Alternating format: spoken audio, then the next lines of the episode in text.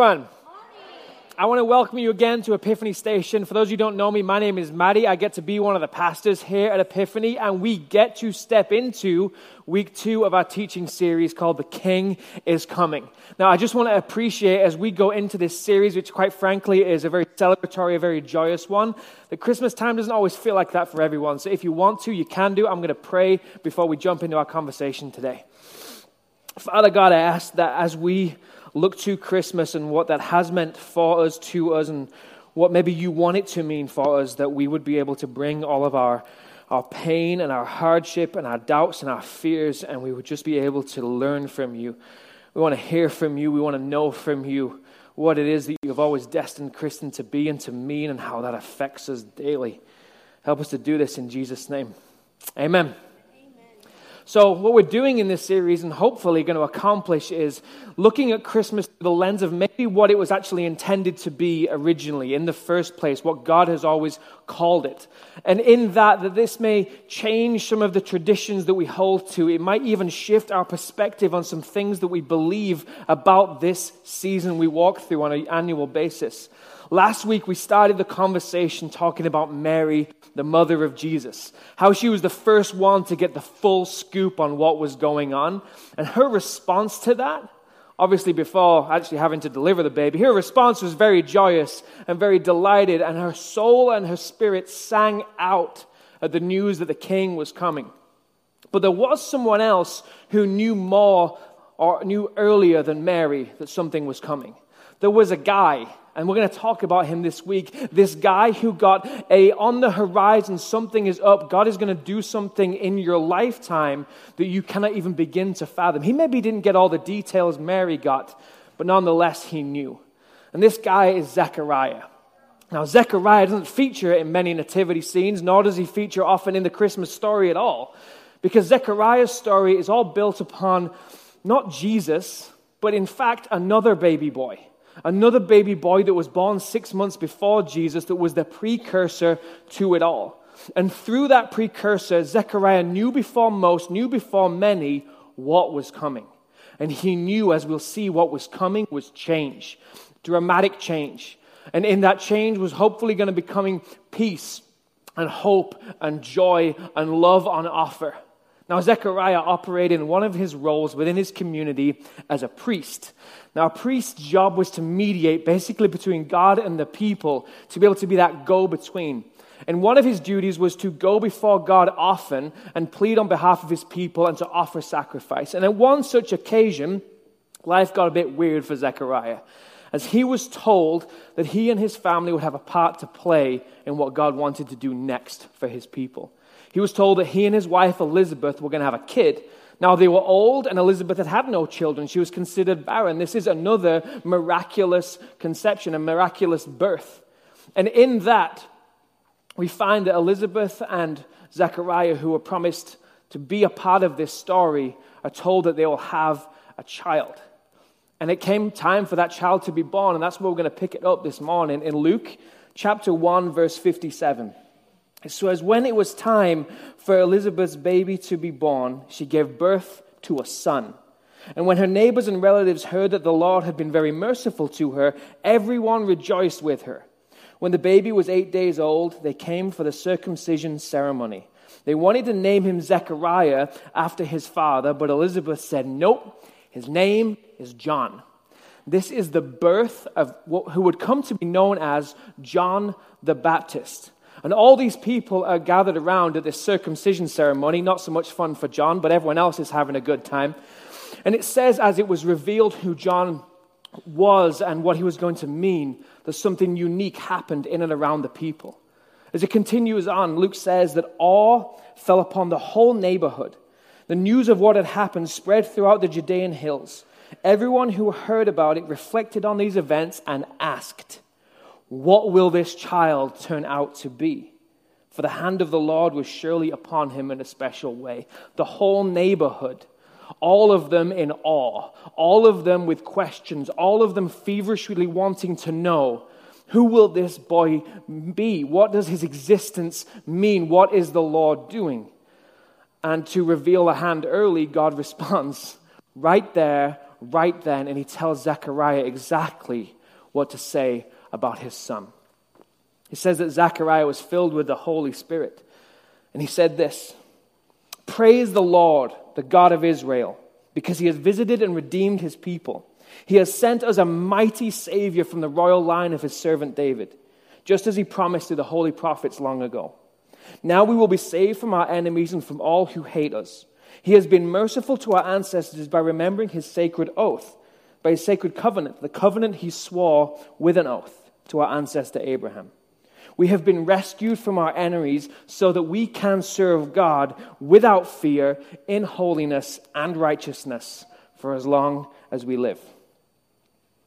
And you, my little son, will be called the prophet of the Most High because you will prepare the way for the Lord. You will tell the people how to find salvation through forgiveness of their sins.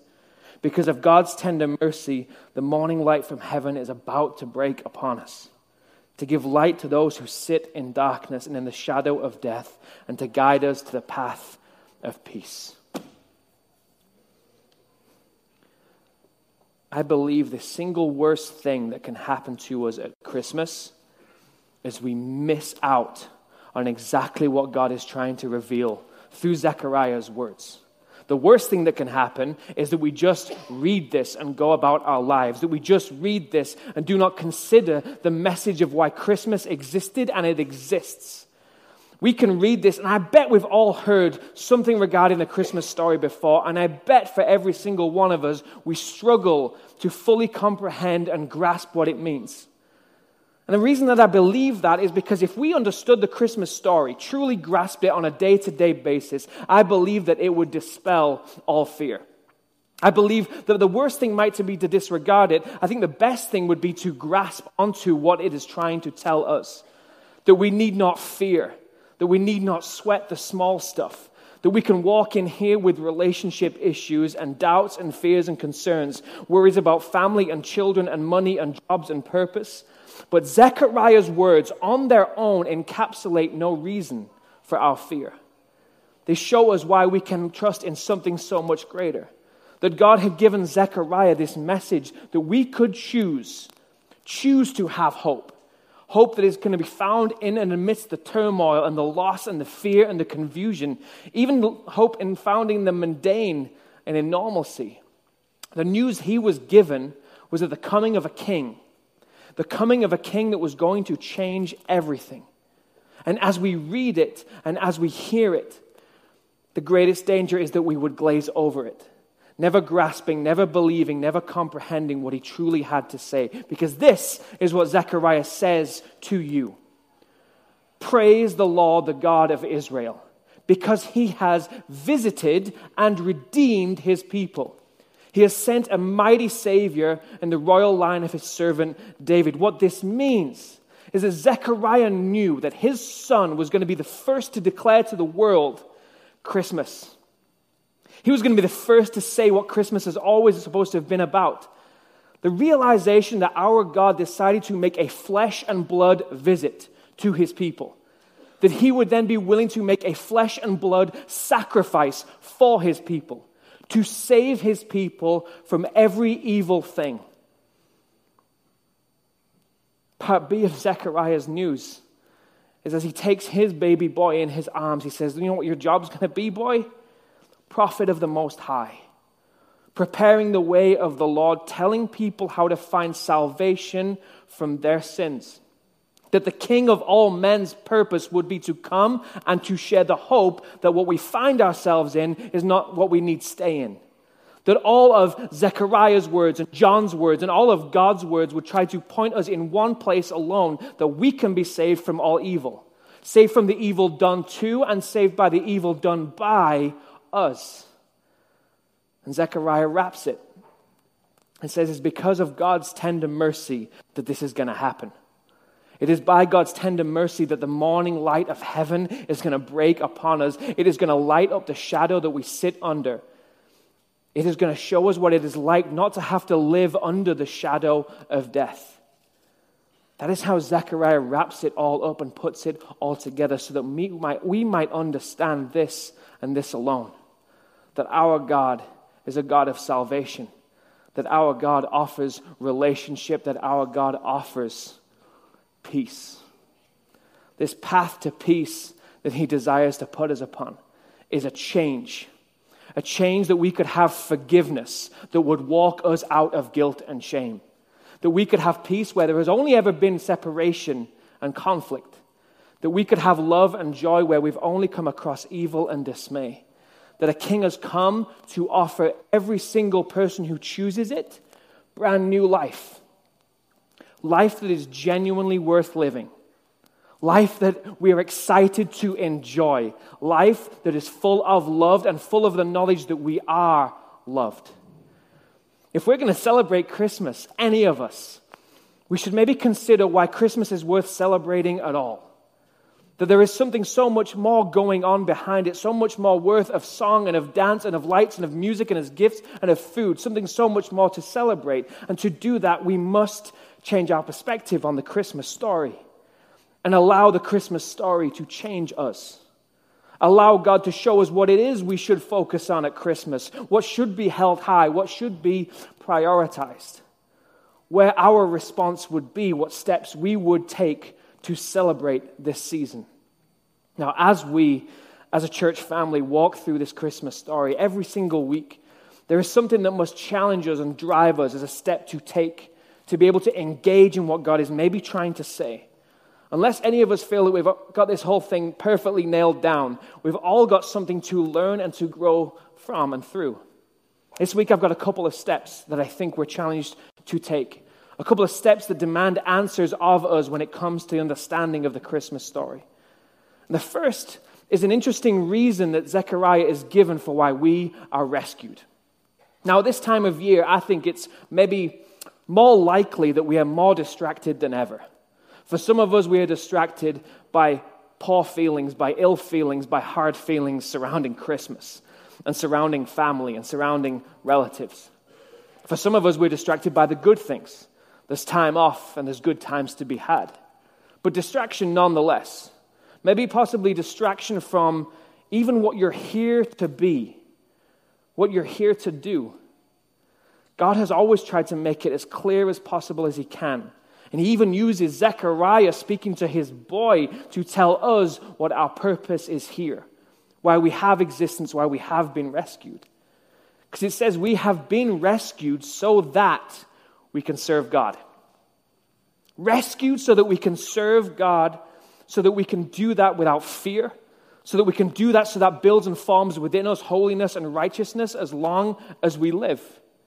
Yet distraction is often the thing that gets in the way of Christmas, that ruins Christmas. And we are rescued from those distractions by God's intention for it. We are rescued from the distraction of chasing pleasure. We can be rescued from the distraction of gaining wealth. We can be rescued from all the things that don't matter as much as this. That the sole purpose of your breath, your existence, and your energy is to be able to serve God to be able to serve Him with all that we have. Because when we understand, when we grasp the story, when we grasp the intent, when we grasp Zechariah's words, we start to see the immense amount of love that God has chosen to give at Christmas. And that is what we serve out of. And we serve out of the belief that God wants to use us. We serve out of the belief that He wants to do tremendous things in our lives, in our families that He wants to do it through our community. He wants to use us to do it. This is one of the challenges of Zechariah is that we would then choose, after being rescued, to serve our God, all the while finding more and more the purpose for our days here. Now, because this is a problem and it's difficult at Christmas to get our eyes off of ourselves and to focus on what truly matters, this is why at Epiphany, as a church family, we always try and do something a little bit unique. It's called My Christmas Epiphany. And My Christmas Epiphany is, was created and has continued to be geared towards steering our focus maybe in the direction that God is more interested, of what He wants to see more of at Christmas, and maybe what He wants to see less of at Christmas. We get behind what God is doing, a tremendous thing He is doing to share that love and hope and peace in our community and around the world. And this year, we've engaged in the support of a ministry within our town founded and serving our area called Elevate Youth Ministry, Elevate Youth Center. That is worth a clap. I like that, I like that attitude. Rest of you, late to the party. An Elevate Youth Center exists. It exists to speak these words that Zechariah shares about hope about light in the darkness, to share it specifically with our teenagers, to shine light where light needs so desperately to be shown. Their God given vision is to reach every single one with this hope and message of light being shown into their life to see what is true and what is not, and what is good and what is right. And we get to be a part of that. We get to come alongside that to see generations and generations succeed as Elevate Youth Center supports them spiritually and relationally and emotionally and physically. So we've set a goal this year, and it's a big goal, and it should grab your focus and grab your attention, and you should either be outraged by it or you should be really excited about it. We're going to raise $20,000 over the next month, and we're going to give that to the youth center, all of it, because we believe so much that this is necessary, that something unique is happening in our city through this ministry, through this youth center. And we can't wait to get behind the tremendous things that God is doing. Now, if you want to be a part of serving God in that way, of finding your place in serving what He's doing, you can do that. As we go through this initiative through the rest of the month, you can give at Epiphany. And as long as you say it's for my Christmas Epiphany, it'll all go to the youth center. You can give online at, my, at uh, epiphanystation.com, and under the drop down options, it's my Christmas Epiphany. Anything on the card reader, anything in the red boxes, as long as there's something in the memo, it all goes there. It all gets used for that tremendous work. That's just one way in which at Christmas we choose to shift our focus less on serving ourselves and more on the reason we were rescued to serve our God in turn. But there is another challenge of the Christmas story. There is another challenge to Zechariah's words. I think it's a greater challenge, and I think it's a greater step. I think God deems this actually more important. That he would say, This is more important than us serving God. That we would start to understand how God's first served us. Zechariah said to his baby boy, You will be the one that tells people how to find salvation, how to find forgiveness for their sins. All guilt, all shame, all darkness and death will be exploded by the light that you're going to tell people about. And we need that message so much because much of what we have done has flown in the face of love and of light. Much of what we've done has been evil things, and they have caused division in our households, in our families, in our communities, and they have caused separation between us and God. And His greatest gift at Christmas is that needn't stay that way. That we could instead live a life that is never again separated from our God. It is the bold question of God at Christmas. Will you find salvation? Will you unwrap the gift that He has given through Jesus Christ, the King that is coming? The one that could be Lord, the one that could rescue, the one that could be forgiveness for you. And God waits. He offers, not forces, and He waits for an answer an answer to the question will you choose to find salvation?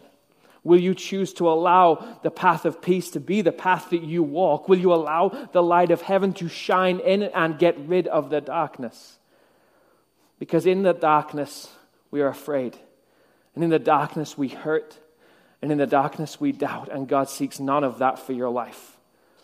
As we wrap up our conversation and our experience this morning, we're actually going to hand over to the Elevate Youth Center drama team. They're going to have an opportunity to show you what it means to them to worship the God of light and the God of change. And as they do, I challenge you to let this ask you some questions. Why are you here? First of all, why did God pull you in this morning? And second of all, why do you still draw breath? Could your purpose be to find the place in which you serve your God in response to his love? Could that be why you're here? Then serve your God. Give it all to your God. Could it be that God is trying so desperately to help you find salvation? That you would be able to find what is most important to Him and make it most important to you. No matter what it is that God is working on you this morning, I challenge you to act. I challenge you to talk to someone. I challenge you to start the conversation. And as we finish up in worship, as we play music to wrap up the experience, we're going to have our amazing prayer team down front. Our prayer team will be here if you want to know and understand maybe more what it means to be someone who can find salvation, freedom from darkness and guilt and shame. Or maybe you want to find where it is you're here to serve and why you're here, maybe to give and to live differently. I'm going to leave you now with a small introduction, a video from the Elevate youth team in which they share about what the dramas, programs at Elevate means to them and what it means for them to be able to find a place to be able to express their love of the King of change, of the King of light. Hi, I'm Tirza Hudson, and I'm the director of the drama program here at Elevate.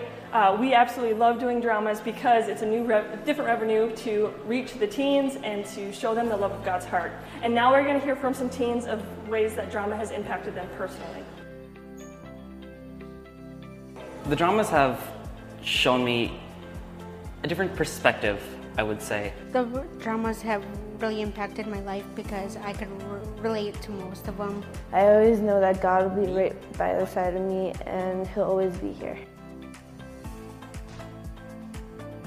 I love the Elevate Drama program for two reasons. One, because I get to see and understand the Bible more, and two, because I get to be a part of something and express my talent and be with other teenagers.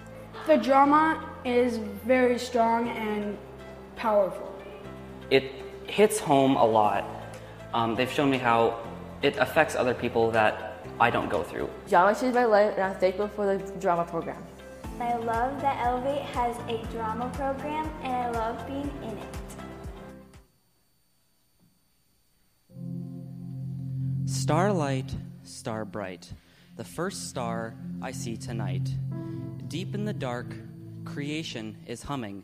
A light has come. A light is coming. A light has come. A light is coming. At 299,792,458 meters per second, a light has come, and a light is coming. Light is energy. Its rays and waves greeting us with a bright, sunny face. Light speeds and it spreads, covering everything that it touches. It breaks, it illuminates, and it captivates. It stimulates the senses and eliminates the dark. It fascinates the children and generates a spark. It shines, and without it, we are blind. Literally. It is only when light enters our eye that we are finally able to see we as a people, living in darkness and needing a great, great light. So it's no wonder that out of all the things he could have created first, God said, Let there be light, right? So in the middle of the night, the angel appears to the shepherd's fright. Do not be afraid, they say, just follow the light. Starlight, star bright, the first son is born tonight. To the Virgin Mother, the brother of James, who uttered wonder and suffered under others' blunders, to uncover a love for one another, and a father and son shining so brightly that it's only right that we call him the light of the world. This light was broken, and it spread, putting every sin that he touched, illuminating the truth, captivating our attention, and creating out tomorrow. So let this be a sign that the blind can see, that the water is wine, that the broken are free, and his light will shine into every crack of brokenness, over every horizon of hope. So through the prism of his promise, behold, a drummer boy drumming for glorious homecoming, and evil succumbing to the light that has come, the light that is coming. So join us in worship.